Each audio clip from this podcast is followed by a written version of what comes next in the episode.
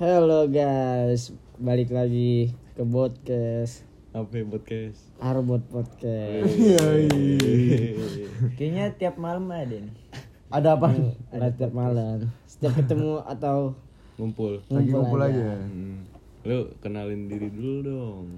Oke, kalau ada yang belum tahu, kenalin nama gue Arbot. Nama gue Nesta. Di sini ada siapa? Ditemenin siapa? Di sini kita ada kedatangan ya, ditemani oleh Rafli atau namanya siapa? Sebutin sendiri aja. Anak episode kemarin ya. Yeah. Siapa? JJ. Ya sih. Sama lagi siapa? Sama resmi kita juga sebenarnya ini Karel, tapi yang mau kita usut saat ini, Bot. Gue baru 2 episode nih di sini kan. Ini episode yang ketiga. Mau kita usut saat ini, Bot. Iya. Jadi apa ketawa sih? Ini nama gue Karel. Nama lengkapnya? Karel Devin, gitu aja. Gitu. Kok enggak lengkap? Hah? Kok enggak lengkap? Lengkap mahal, Bang. Oh, iya. Terus simpel-simpel aja lah. Umur 18, wajah 25, ya. Yeah. Sekarang apa ini kegiatannya nih? Lagi sibuk apa nih? Sekarang kerja kebetulan. Kerja di salah satu tempat kopi dan pizza di Jakarta Barat. Di mana tuh? Di Popang. Di daerah mana tuh? Pesanggrahan. Enak deh tempatnya, boleh deh main-main. Anjir. Iya, boleh promosi ya. Ini jatuhnya promosi ya. Ini lu masih jadi karyawan aja, coba enggak jadi karyawan. Kenapa emang? Enggak begitu lah ngomongnya pasti. Ya udah ya. Oh iya. Ya pokoknya gitulah. Lu mau nanya apaan, Bot? Oke. Dari ya udah perkenalan, karena kita pengen ngebahas tentang Karel hari ini. Detik ini, jam ini. Oke. Bagus. Gimana tuh kawan? Yang pertama gue tanyain nih, Karel. Ya, apa buat? Mikir. Arbot kebetulan. Oh iya, bentar tadi habis dari kamar mandi. Ya, bisa. Kamar mandi lu ngapain naro bropo lu? Bropo buat. Ayo. Gimana buat? Nggak ketemu buat pertanyaannya buat. Ya udah deh. Harbot gak ketemu deh. Ya udah deh, gua aja yang nanya deh. Rel, lu dibesarin sama orang tua lu secara apa sih, Rel? Kasar, keras atau kebetulan otodidak. Secara keras atau tegas. Keluarga otodidak ya anjir. Gimana, Rel? Keluarga gua sih santuy sih, maksudnya. Lu nampol boleh? Enggak lah. Paling enggak. Iya, maksudnya gue dari bokap nyokap gue pun bukan tipe orang yang gimana gue amat, nggak memaksa juga, tidak terlalu keras, tapi keras juga sama anaknya. Jadi ibaratnya ya bisa dibilang tipis-tipis lah, ibaratnya slow lah, tapi masih dalam batas wajar aja. Gitu. Lu sebenarnya kalau menurut lu sendiri, lu dari yang keluarga berada cukup atau emang lu beruang banyak atau gitu? Kebetulan gue dari keluarga Padang, sederhana. Enggak dong, itu rumah makan. Iya, maaf. Ya gue dari keluarga sederhana, maksudnya ya menikmati apa yang ada dan mensyukuri semua yang ada gitu. Kawan kita udah ada yang pusing ya. Terus kalau lu dari dulu dikasih sama orang tua lu ada target lu harus jadi ini itu nggak? Kebetulan keluarga gue, bokap nyokap gue lebih tepatnya, bukan tipe yang memaksa anaknya harus jadi apa. Jadi bokap nyokap gue memang dari dulu sih tidak pernah menuntut anaknya harus gimana gitu. Dan emang gue jadi tipe orang yang punya, sebenarnya dari kecil punya banyak cita-cita ya, karena gue tidak pernah dilarang untuk jadi. Emang cita-cita lu pas kecil apa? Pas kecil? Gonta-ganti mulu nih. Nah, gue dulu pernah punya cita-cita. Ini gak aneh sih, cuma kalau sekarang gue malu ngomongnya. Pendeta coy. Kok malu? Kenapa malu? Gak apa-apa, malu aja gitu. Itu tuh itu gara-gara gue pernah ulangan agama nilai 100. Terus gue pengen jadi pendeta. Dari situ tuh. Iya. Terus enggak jadi gitu. Enggak jadinya kenapa? Karena berat atau saat gue melihat sosok ya pendeta berat sih, maksudnya Gak cocok, banyak atau... banyak hal yang tanggung jawab yang harus dipegang dan bebannya lumayan kuat kalau misalnya lu nggak kuat gitu. Lu berapa bersaudara nih? Gue berdua, gue punya abang. Abang lu sama lu dekat? Enggak, kebetulan gue bukan tipe yang dekat dengan saudara ya.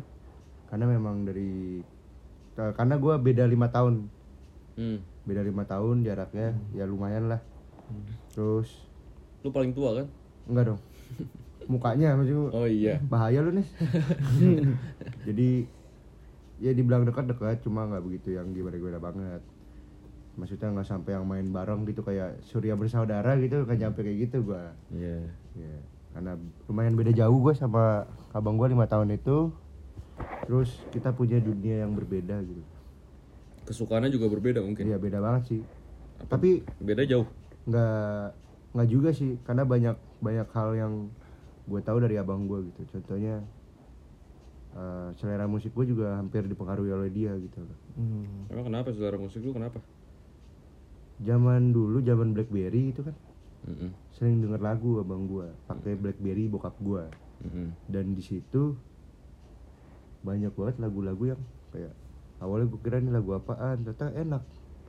Salah satunya ada Queen, Air Supply ya, itu salah satu band yang gue kenal dari abang gue, jadi kayak lumayan mempengaruhi gitu. Dan kebetulan emang gue, bapak gue dan abang gue adalah pecinta Queen.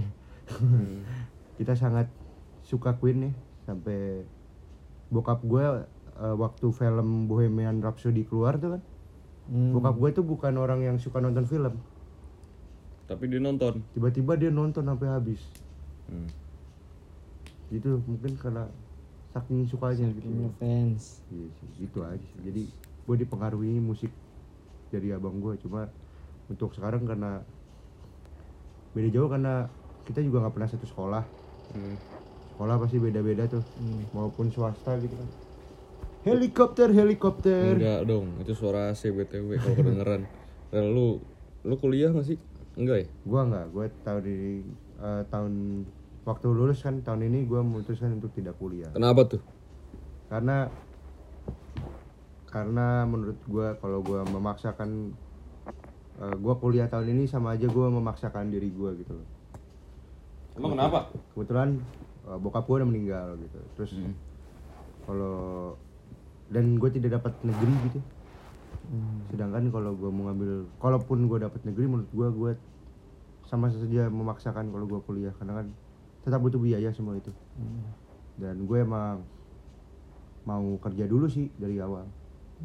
Tapi Rel, lu dari kecil sampai sekarang nih orangnya bisa dianggap bandel atau baik-baik aja sih? Wah, gue kalau menurut lo ya kan, kalo yang nilai kan orang lain, tapi dalam diri lo sendiri gue sih orang nggak.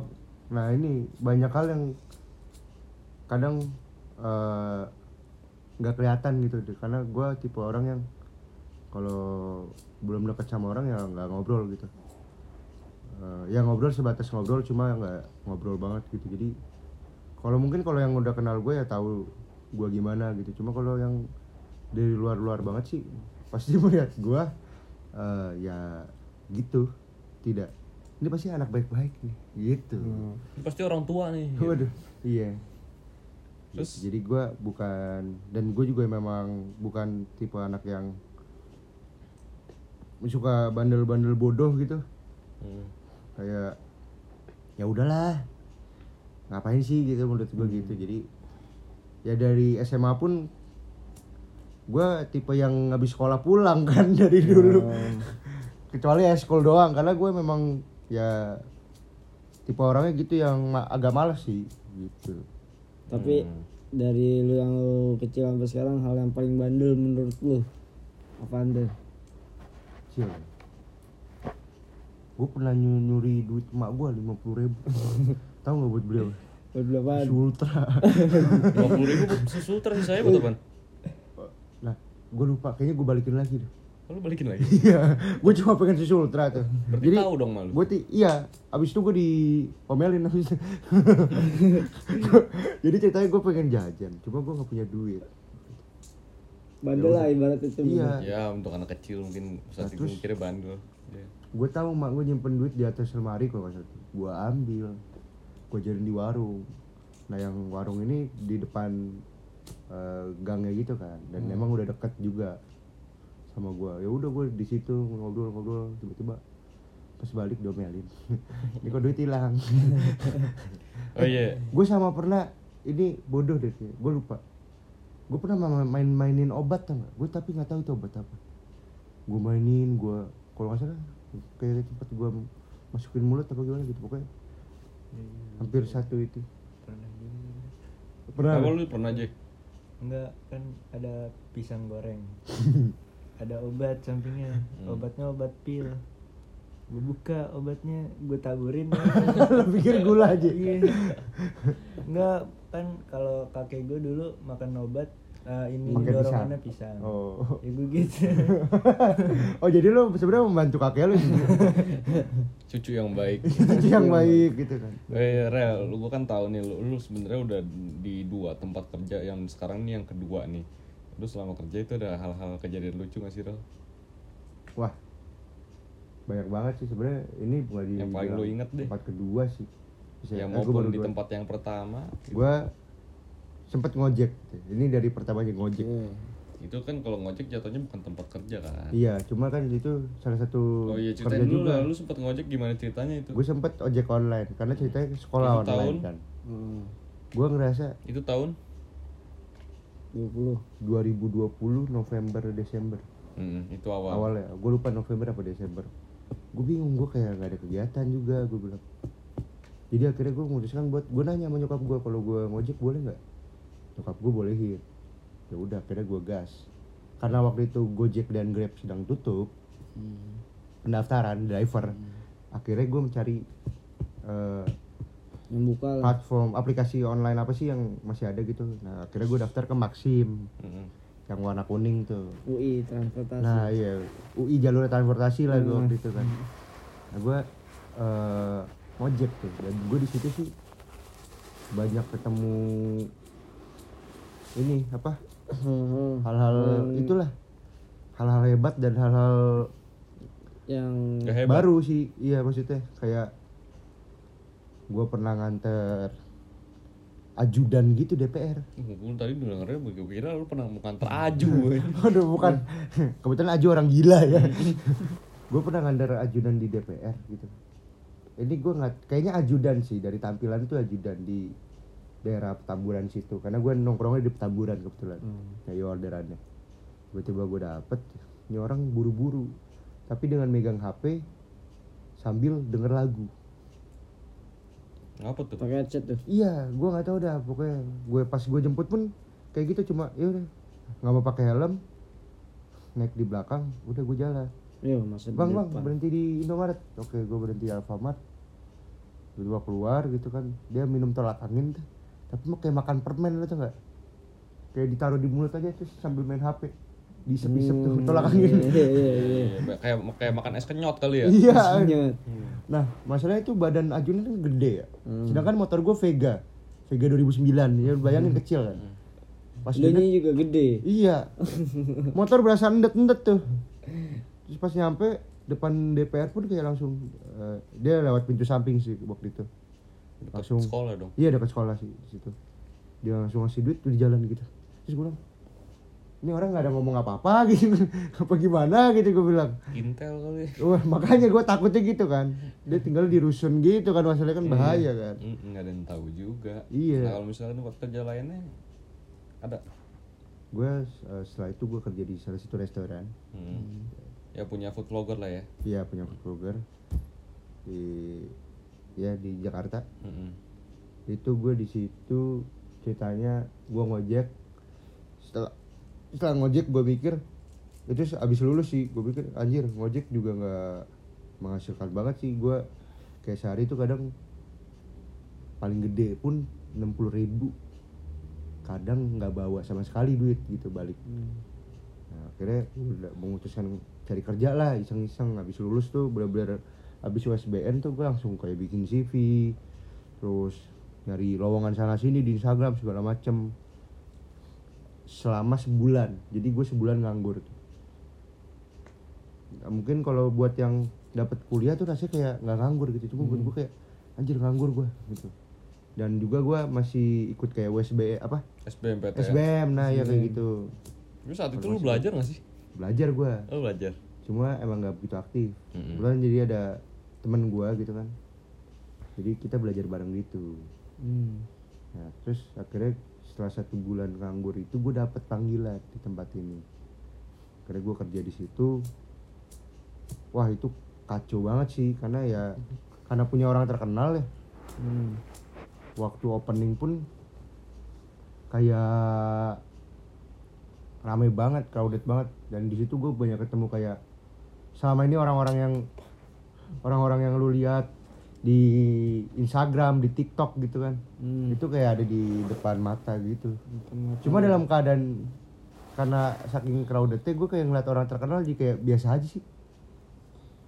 Terus kayak oh ya udah gitu. Oh paling oh ini. Nah, iya, oh ini. Karena udah capek. Terus juga lu pencapaian terbesar lu di situ apa? Menurut lu? Bikin minuman buat Fadil Jaidi. Wah, gila. Waduh, itu kayak wah anjir. Gue ngeliat Fadil asli itu Fadil Jaidi ya. Terus gue bikin minuman buat dia. Gue ingat banget gue bikin minuman doger gitu buat dia. Akhirnya gue nganterin langsung. Ya udah itu apa jadi hal lucunya apa lu di situ ada hal lucu kan? Iya dia kalau hal lucu parah, di dia, tempat dia ini nggak tinggi banget sih. Iya si Fadil jadi gue kayak lu ngatain dia nggak ngatain. Oh. Cuma kan emang dia merasa dia pernah bilang gitu loh. Kalau di situ lucunya adalah gue baru kerja 2 minggu di situ. Terus gue kena covid. Gue kena covid selama 1 bulan. Nah itu lumayan gila banget. Gue kena covid tuh sampai nyokap gue juga kena masuk rumah sakit nyokap gue. Nah itu gue kayak ngerasa anjir orang-orang kerja tuh kan kerja liburan gitu. Gue kerja covid. Karena bukan tipes lagi, bukan tipes lagi covid sekarang gitu kan. Nah itu selama di situ pasti suka dukanya ada dong. Wah parah dong. Iya. Karena ibaratnya gue takut dipecat. Lalu sukanya di situ apa?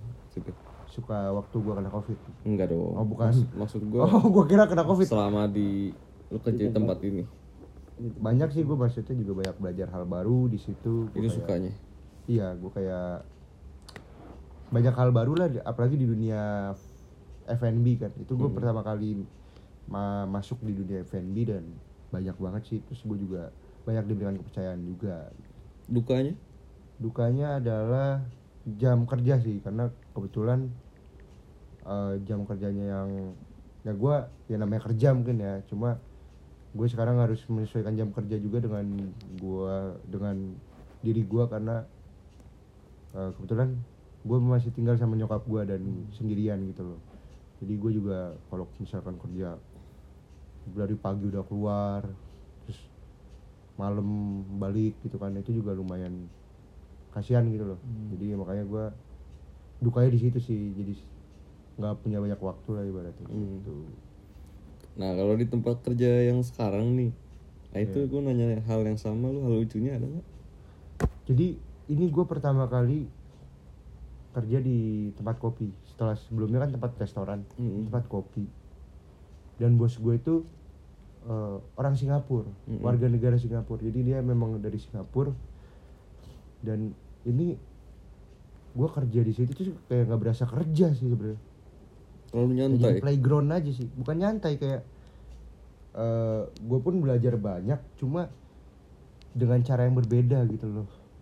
Akhirnya gue kayak bener-bener sama bos tuh yang kayak bercanda. Bos gue tuh orang Singapura gitu. Dia memang orang Singapura tapi ke Indonesia karena pasangannya kebetulan. Dia ikut ke Indonesia gitu.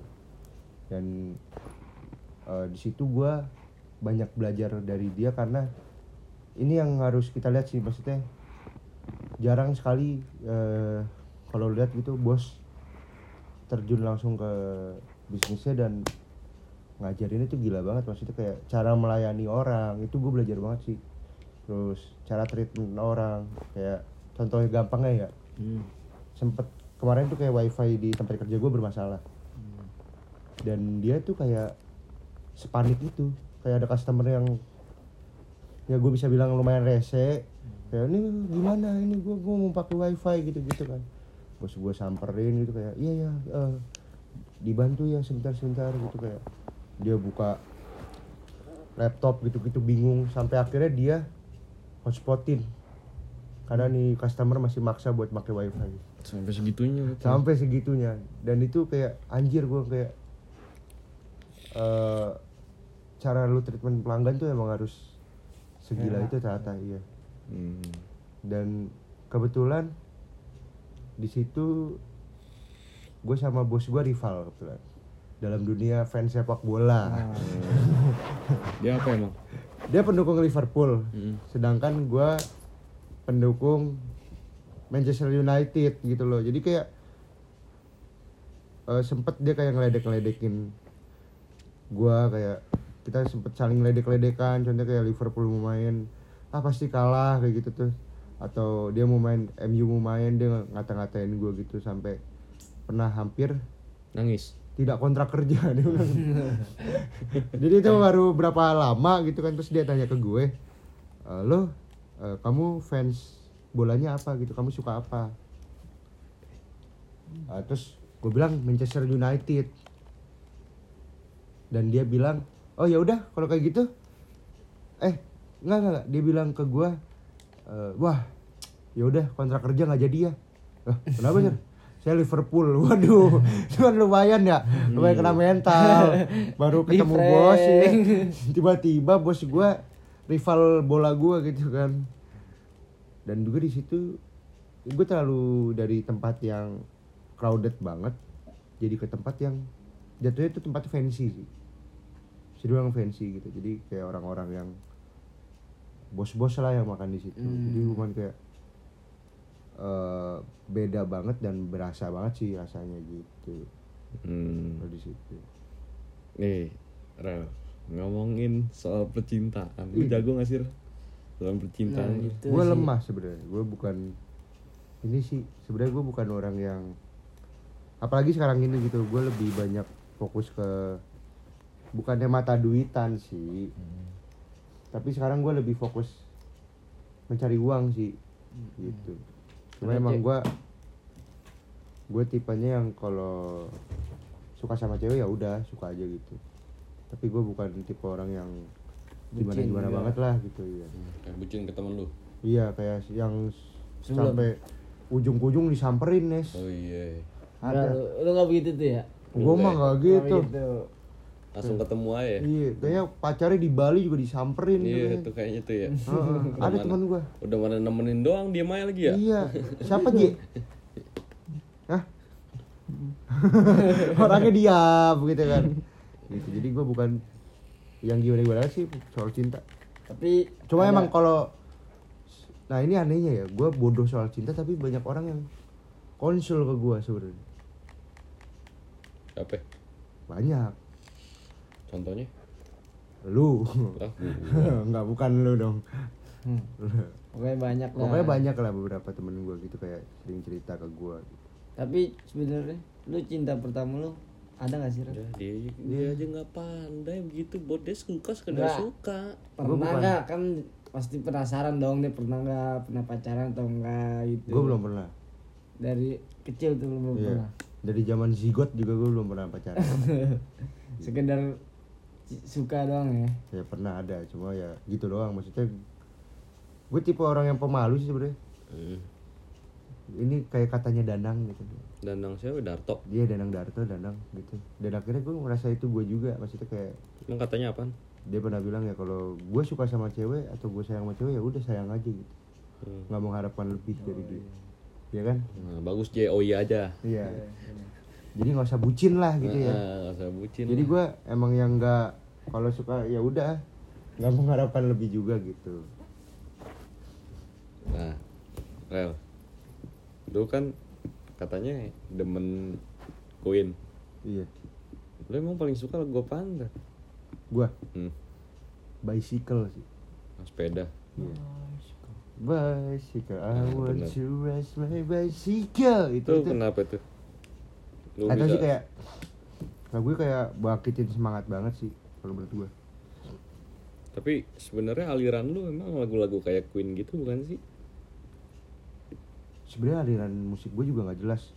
Kayak contohnya gue mulai ya dengan kalau dari SD gitu, SD ke dari kecil lah ibaratnya SD gitu ya, gue dipengaruhinya musik-musik dari abang gue, bapak gue gitu. Musik-musik lama sih. Kayak musik-musik yang mungkin gue sempat dipanggil waktu SMP, bahkan dipanggil manusia reinkarnasi. Kenapa? Karena gue sukanya musik-musik lama kayak Kush Plus, Deloy, Panbers gitu. Panbers yang gereja tua ya? Iya, gereja tua kan. Cinta dan Permata. Itu gue jadi emang dari kecil sukanya lagu-lagu tua gitu sih. Tapi nggak semuanya gitu, cuma yang emang beberapa yang gue suka aja. Terus baru SMP kelas 3 gue baru kenal namanya Popang. Itu pertama kali. Siapa emang bandnya? Tiwi Gaskin sama Endang Sukaanti. Iya. Itu pertama kali gue bisa suka sama Popang sih. Jadi kayak wah enak juga nih musik gini. Tapi ya cuma dua band itu. Maksudnya gue nggak into ke aliran yang sampai maksudnya wah ini semua band Popang gitu gue suka, enggak, gue cuma kayak suka itu aja. Kalau luar ada nggak siapa selain Queen? Kalau luar sekarang ini sih sebenarnya banyak dengar lagu Indo sih. Siapa?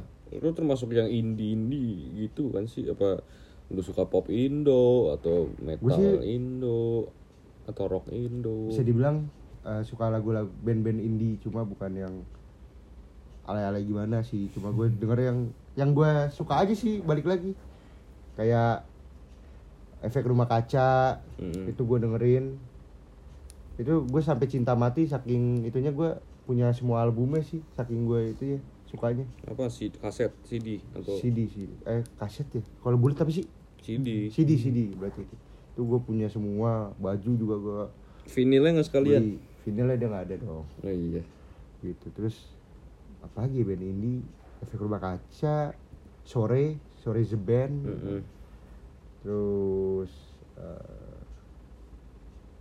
apa ya, nggak ada lagi sih ibaratnya. Sama paling penyanyi solo kayak Bilal siapa nih? Bilal Indra Jaya, Romantik Echos. Ya pokoknya itulah. Ya terus mantan basisnya Efek Rumah Kaca, nah itu namanya Adrian Yunan, itu dia punya suara yang bagus juga sih. Maksud gue itu gue suka banget sih. Lu mau ada yang tanyain lagi nggak, Bud? Nggak, gue mau nanya satu hal nih yang menurut lu paling inilah. Sebelumnya kan lu tadi bilang orang tua lu atau bokap lu udah meninggal tuh ya? Iya. Nah, gara-gara kenapa sih, sakit atau gimana? Lu mau ngomongin nggak? Hah? Lu mau ngomongin nggak? Is okay kok. Yaudah. Bokap gue kanker kebetulan. Kanker apa nih? Kanker getah bening. Nah dia baru jadi 2 tahun lalu ya? Iya 2019 ya, jadi 2020 Januari, jadi 1 tahun. Jadi kalau lu ceritain dari awal gimana tuh awalnya tuh? Sebenarnya kalau dibilang sakit itu mah cepet banget, kayak cuma 3 bulan gitu. Ya awalnya pokoknya cek ke dokter, kayak tiba-tiba tangannya bengkak juga, dibawa ke rumah sakit, ternyata katanya diabetes awalnya, didiagnosanya diabetes. Lalu sempat ada problem dengan rumah sakit ya karena kelalaian. Kenapa? Salah satu rumah sakit gitu karena hasil tes yang patologi namanya, itu jadi bisa ngasih tau kalau bokap gua kena kanker, itu dikeluarinnya 3 minggu dari awal dibilang diabetes itu?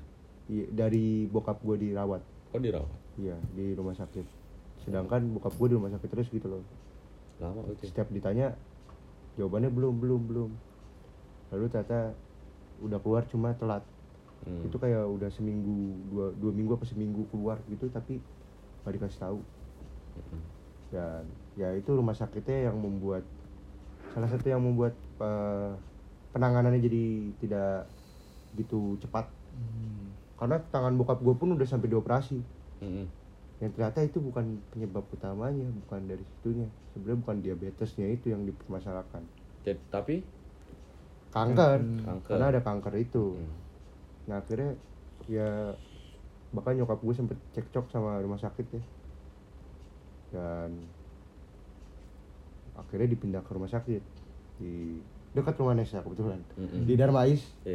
Cuma setelah di Darmais saat mau berobat akhirnya ngedrop dan akhirnya meninggal di Darmais sih gitu.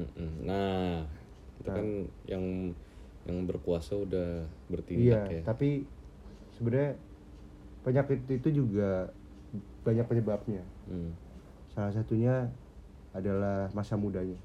Masa muda. Iya. Apa jadi, habitnya kali ya? Iya. Karena dokter pun bilang penyakit bokap gue karena tabungan masa mudanya gitu. Contohnya apa nih yang bisa mungkin kalau misalnya pendengar boleh hindarin mungkin lu tahu nggak? Merokok. Ya bokap gue salah satu perokok aktif juga kan. Aktif tapi berat. Lumayan. Bisa dibilang lumayan. Terus minum juga dulu. Terus-terusan gitu? Iya. Dan juga kopi. Gue juga dulu ngopi kenceng juga. Sehari bisa berapa kali kalau lo tahu? Hitungannya sehari sekali atau? Pernah cerita kayak sambil belajar, kayak seliter gitu sih. Oh iya. Sambil ngerokok, sambil belajar gitu. Tapi bokap gue sebenarnya bukan anak yang bandel banget. Kayak dia tawuran tuh nggak mau ikut. Kayak disuruh ikut tawuran deh, tengah jalan cabut gitu. Gimana kayak gitu. Ya, ayo tapi cabut ya, gitu. Mungkin gitu ya. Iya, cuma emang sekolahnya kebetulan di Budut 7. Oh, 7. Tapi zaman di Gambir. Oh, zaman Gambir. Iya, jadi tuh ya isinya anak-anak pejabat gitu-gitu, serem-serem juga gitu kan. Nah, ya mungkin dari situ juga cuma bokap gua lebih ke mungkin gaya hidup juga sih. Akhirnya yang menyebabkan masa tuanya jadi begitu. Nah, setelah meninggal nih, yang lu rasain gimana tuh pas saat itu tuh? Mungkin ya teman-teman gue juga tahu sih maksudnya. Setelah bokap gue meninggal tuh gue nangis cuma 1 jam selama. Jadi setelah meninggal nih, gue nangis sejam doang. Habis itu udah gue nangis lagi sama sekali. Katanya lu sempat makan dulu ya? Makan sarapan ya? Iya, gue sarapan di pintu sampingnya Darmais. Iya, tahu gue. Cuma itu gue masih dalam kondisi yang shock gitu. Abis meninggal pun yang gue pikirin bukan gue sedih karena bokap gue memikirkan ke depannya gue harus gimana nih. Bukannya lu ngechat JJ katanya? Emang ya? Itu gue lupa. JJ yang ngabarin apa? Ya pertama ngabarin bapak lu meninggal tuh JJ, seinget gue. Emang JJ? Gue dari Budar. Oh dari Budar. Pokoknya tuh waktu mau meninggal juga gue dibangunin tuh kayak jam 4 pagi gitu. Karena udah gue dari jam 10 di rumah sakit. Jam 10 malam? Iya, jam 4 awalnya di IGD terus akhirnya dipindahin ke ICU. Gue jam 10 malam ke UGD. Terus udah jam 12-an dipindah ke ICU. Itu badannya juga di paha, di tangan tuh udah lebam. Perut juga udah siap udah di belek buat cuci darah, persiapan cuci darah. Jadi rencananya besoknya mau cuci darah. Tapi yang lain berkendak lain yang di atas. Tapi emang bokap gue yang bilang sendiri sih karena dia nggak mau di kemo juga. Jadi dia nggak mau di kemo, nggak mau maksudnya perawatan yang berat dia nggak mau. Ya, jadi ibaratnya ya dia pergi ya karena dia tidak mau tersiksa begitu lama juga kan. Bahkan gue bersyukur gitu bokap gue meninggal gitu. Kenapa bersyukur ya? Karena menurut gue kalau misalkan itu kan sebelum pandemi Januari 2020. Kalau bokap gue harus merasakan pandemi juga itu kan. Ya mungkin gila banget sih, berat juga. Berat banget karena apalagi pengobatan kanker kan lu harus bolak-balik kemo segala macam gitu kan. Iya. Jadi gue merasa bersyukur juga. Nah, sampai saat ini kan ya bokapnya udah enggak ada ya? Ada titipan enggak yang sampai lu pegang sampai saat ini ada enggak dari dia? Yeah. Atau mungkin kalimat-kalimat dia mungkin banyak sih kayak yang diterapin ke lu, contohin ke lu mungkin. Bokap gue selalu bilang kalau lu ada orang yang enggak suka sama lu, benci sama lo gitu, ya jangan lo benci balik gitu. Cukup lo kasih senyum aja. Karena itu yang akhirnya gue pegang sih dari bokap gue. Jadi ya udah kasih senyum aja gitu. Pejuang senyum banget ya berarti. Iya, pejuang senyum. Tapi nggak pakai 420 kan? Bahaya. Iya, kayak temen gue ada kan.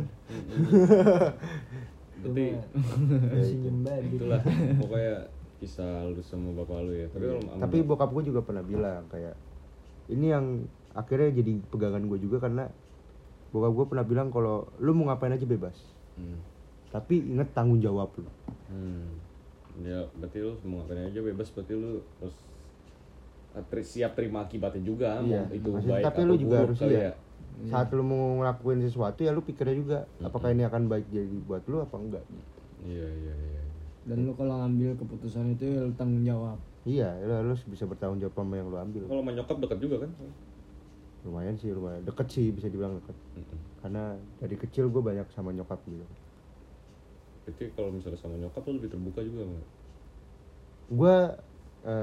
Gue nggak pernah mau banyak cerita ke orang tua gitu. Jadi gue tipenya bukan cerita, cuma gue ke semua orang sih. Gue kayak kalau udah punya masalah tuh ya udah gue biar gue hadepin, diri gue yang hadepin dulu gitu.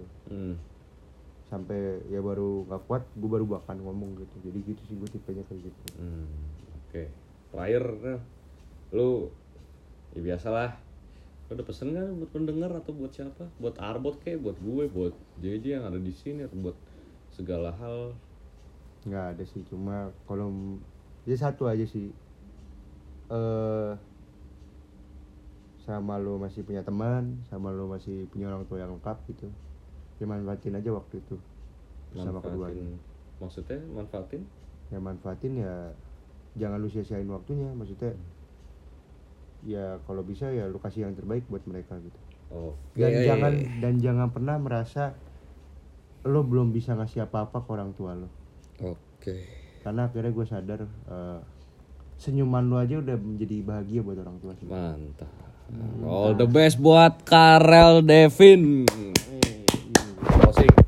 Oke, cukup itu. Jadi kita berbincang-bincang dengan Karel. Ditemani juga bersama orang gak guna di sini. Banyak pelajaran juga sih yang diambil, baiknya, buang buruknya. Tutup.